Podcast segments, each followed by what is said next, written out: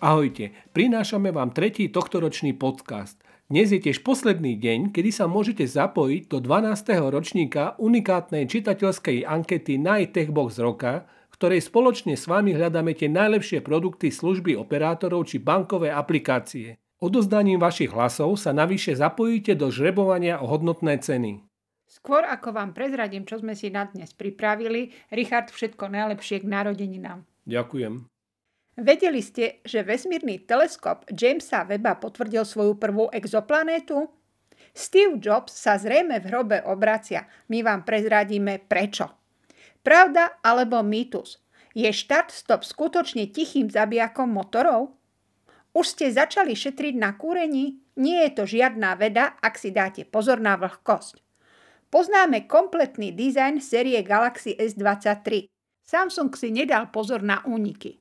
Už tradične vás bude sprevádzať Lised a Richard.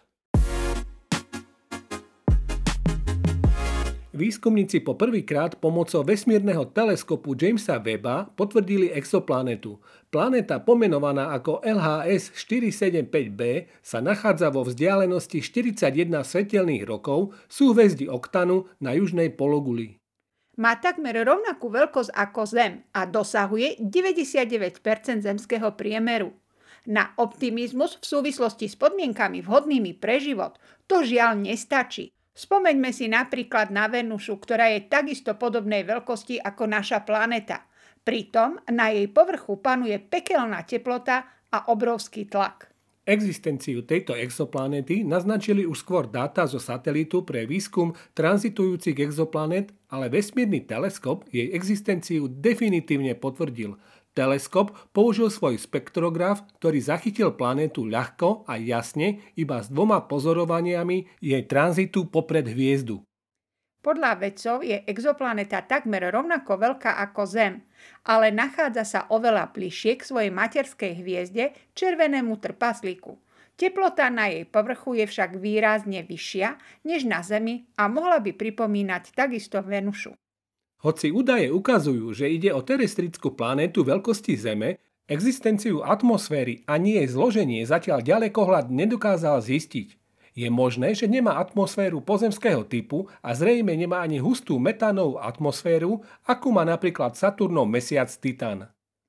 Výskumný tím teraz pracuje s dvoma hypotézami. Podľa prvej, planéta nemá žiadnu atmosféru. Podľa druhej, pripúšťajú, že by mohla mať atmosféru z čistého oxidu uhličitého.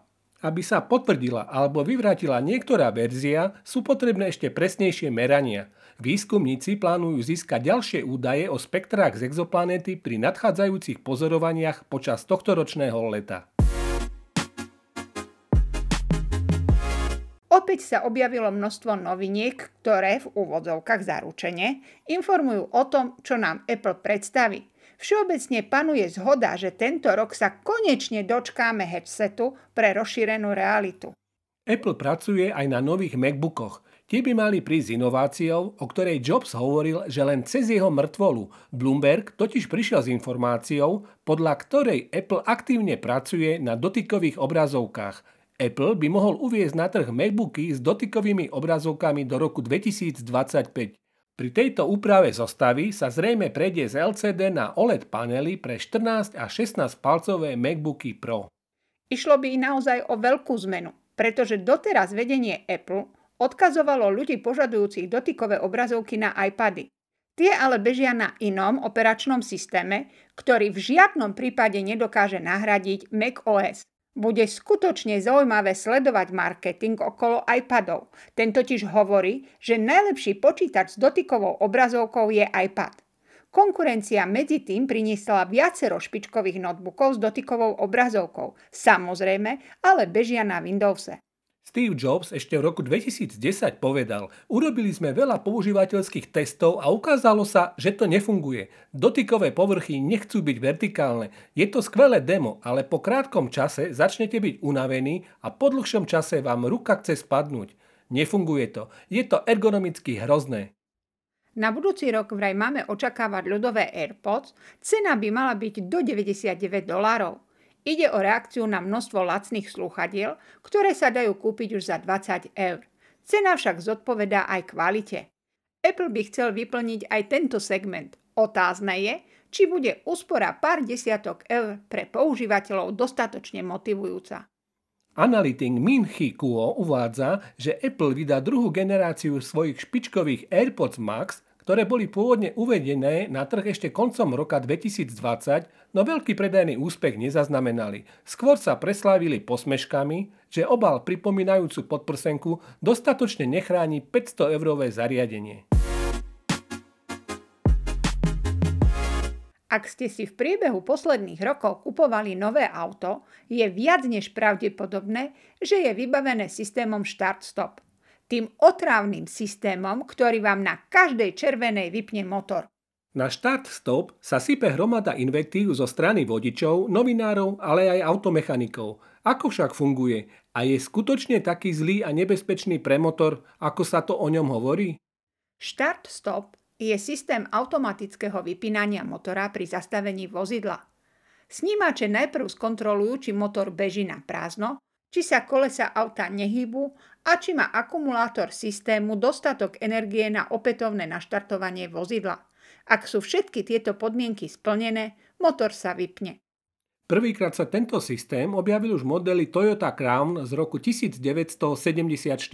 Výrobca tedy hovoril, že vďaka tomuto systému bude auto vedieť pri mestskej prevádzke dosiahnuť až 10% úsporu paliva, čo v podstate platí doteraz. V roku 1980 sa potom objavil Start-Stop systém v modeli Volkswagen Polo. Základ tohto systému sa používa dodnes. Systém Start-Stop by mal podľa výrobcov ušetriť nielen palivo, ale aj emisie, ktoré sa tvoria pri práci motora na voľnobehu. Pri automatických prevodovkách je zapnutý od naštartovania a funguje automaticky pri splnení vyššie spomínaných podmienok. Pri manuálnej prevodovke sa aktivuje zaradením neutrálu a pustením spojky.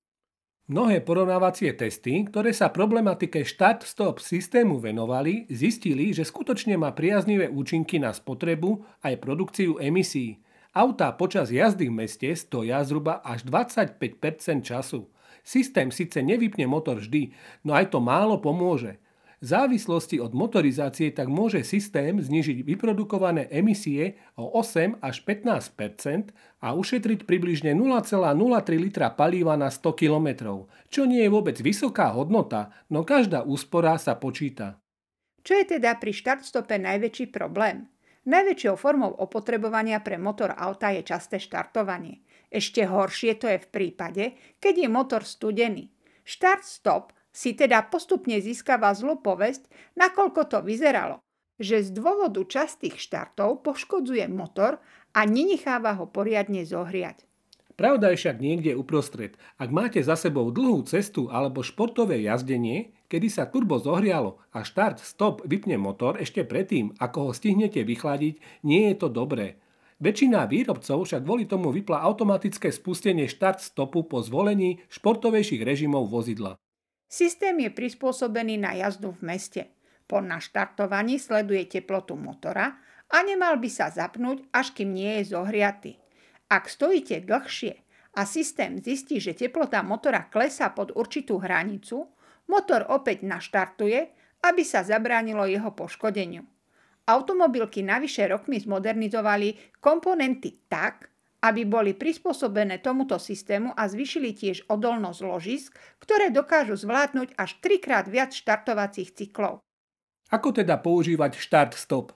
Pokiaľ plánujete dlhšiu cestu alebo športovejšiu jazdu, štart-stop si vypnite a predíte tak poškodeniu turba či iných komponentov, ktoré sa nestihnú vychladiť. Pokiaľ ale jazdíte v meste, nechajte si ho pokojne zapnutý a šetríte tým tak peniaze aj prírodu. Systém je totiž inteligentný a nepoškodzuje motor o nič viac ako zlé zaobchádzanie s ním. Najjednoduchší spôsob, ako ušetriť na kúrení, je vyhrievať domácnosť na nižšiu teplotu. Nie je zdravé mať doma 23 stupňov. Nič sa vám nestane, ak znižíte teplotu o 1 stupeň, naopak náklady na kúrenie klesnú o 6 až 8% To ste si určite všimli, lebo sa o tom teraz všade píše. Na druhej strane, ak budete kúriť málo, klesne teplota vzduchu, čo napomáha vzniku plesní. A klesne teplota stien pod 18 stupňov, nebudete sa cítiť v miestnosti pohodlne, aj keď si zakúrite v krbe. Ďalším nebezpečenstvom pre zdravie je suchý vzduch.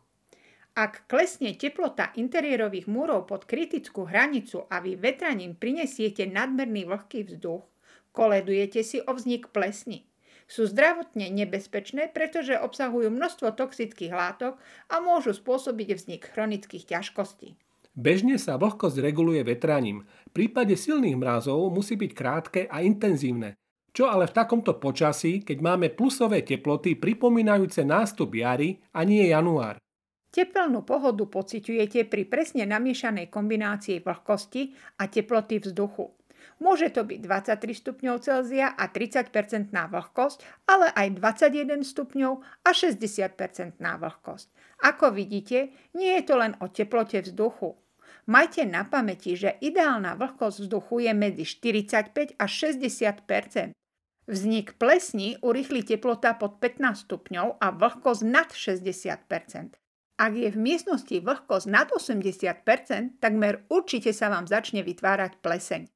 Vlhkosť vzduchu zistíte pomocou vlhkomeru. Tých je na výber obrovské množstvo, samozrejme aj smart prevedení. Odporúčiť môžeme viacero modelov, nájdete si ich aj na našich stránkach.